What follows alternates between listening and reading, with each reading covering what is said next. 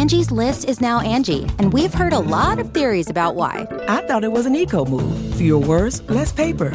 No, it was so you could say it faster. No, it's to be more iconic. Must be a tech thing. But those aren't quite right.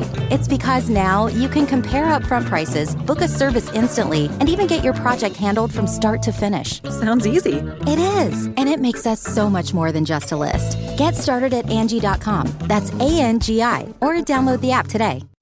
Warm up with these sesame noodles. From the kitchen table in New York City, here's Rachael Ray with Rachel on the Radio. I have a pound of ground chicken.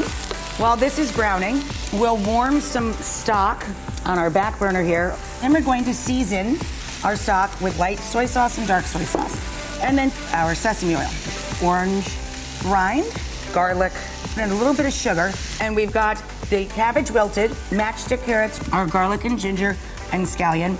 Time to drop those noodles. They only take a couple of minutes. So we drain the noodles, put them back into the hot pot, toss them with the salt. For this recipe and more food tips, go to Rachel Ray Show dot com. Who would want to kill their mother and their little sister? Listen to Blood is Thicker, the Hargan family killings, early and ad-free on Wondery Plus starting May first.